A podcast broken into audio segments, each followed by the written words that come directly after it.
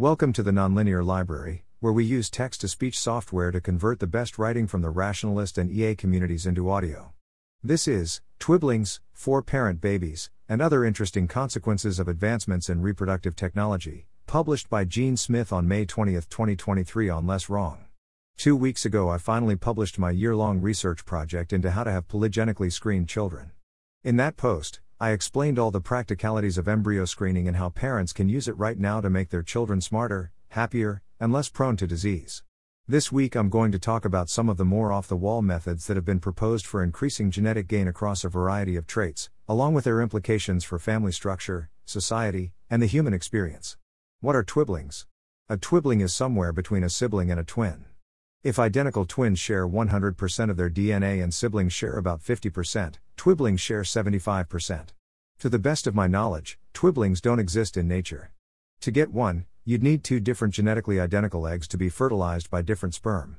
But why would we create twiblings? Anyone who has gone through IVF knows that the main limiting factor in all cycles is the number of eggs the female partner can produce. In an average menstrual cycle, a woman will produce exactly one egg. In an average ejaculation, a man produces about 100 million sperm.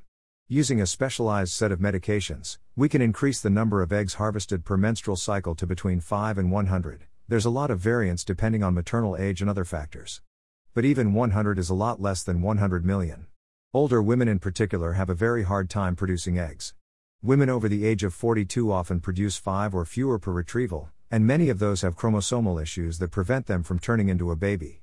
So the few eggs without such issues are very precious. It sure would be nice if there was a way to duplicate the few viable eggs these women can produce. As it turns out, this is possible. And we've already done it in the lab. You can make a haploid stem cell line by tricking an egg into thinking it's an embryo. You let a sperm fertilize it, then you pull out the sperm's pronucleus before it fuses with that of the egg. Success! The egg now thinks it's an embryo and will start dividing. So now you have a bunch of haploid embryonic stem cells, each of which is fairly epigenetically similar to an egg dot, but there's still one tricky step left. How do you derive an egg from these haploid embryonic stem cells such that it can be fertilized again? The most obvious answer is to use nuclear transfer. Pull the haploid nucleus out of these embryonic stem cells and stick it in another egg.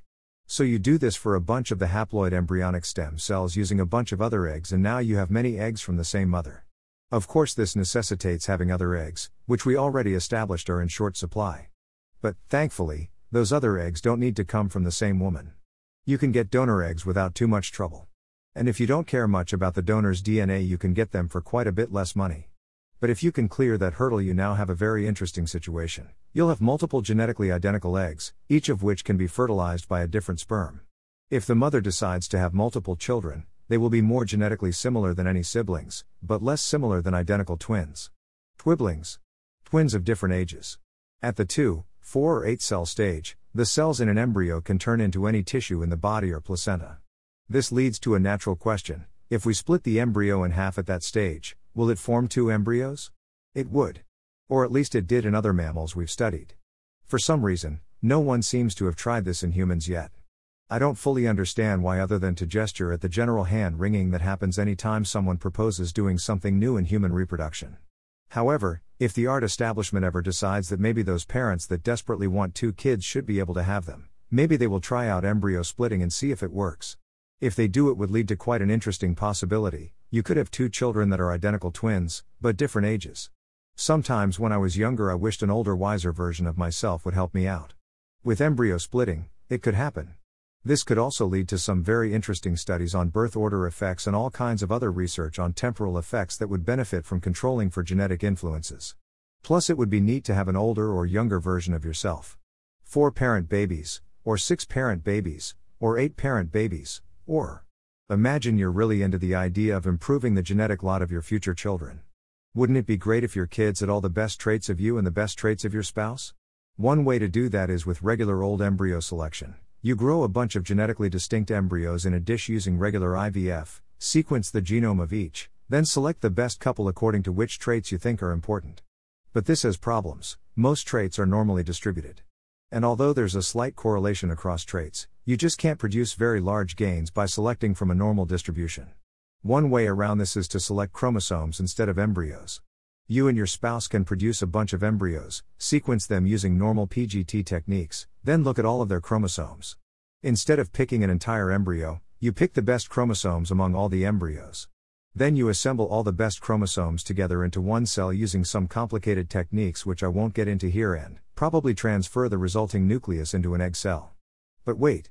Why stop with two parents? Couldn't we get chromosomes from the embryos of more than one couple? And the answer, of course, is yes. You could get embryos from any number of couples and pick the best chromosomes from all of them, and assemble the best into one single nucleus. The level of gains you could get through this technique is quite impressive. On a single trait, you could expect up to maybe 12 standard deviations of gain. Of course, it would be quite insane to select so strongly for a single trait, so in reality, it would probably be closer to 4 or 5 standard deviations across a broad panel of traits. Still, 4 or 5 standard deviations is a lot. That's enough to take an average IQ person to the level of Judit Polgar or Andrew Wiles, or a person of average height to the level of Kevin Durant or Anthony Davis. The benefits of having children in this manner would be so extreme that if we ever get chromosome selection working, I suspect the manner in which we choose our pool of co parents to become very important. In a strictly genetic sense, every contributor to the pool has a smaller vested stake in each child because they share less genetic material with the child, and many other children raised by different parents will have that same level of genetic similarity. With eight parents, you'll share the same amount of genetic material with your child as a great grandparent. Would this make parents care less about their kids? Maybe a little? But I suspect not much.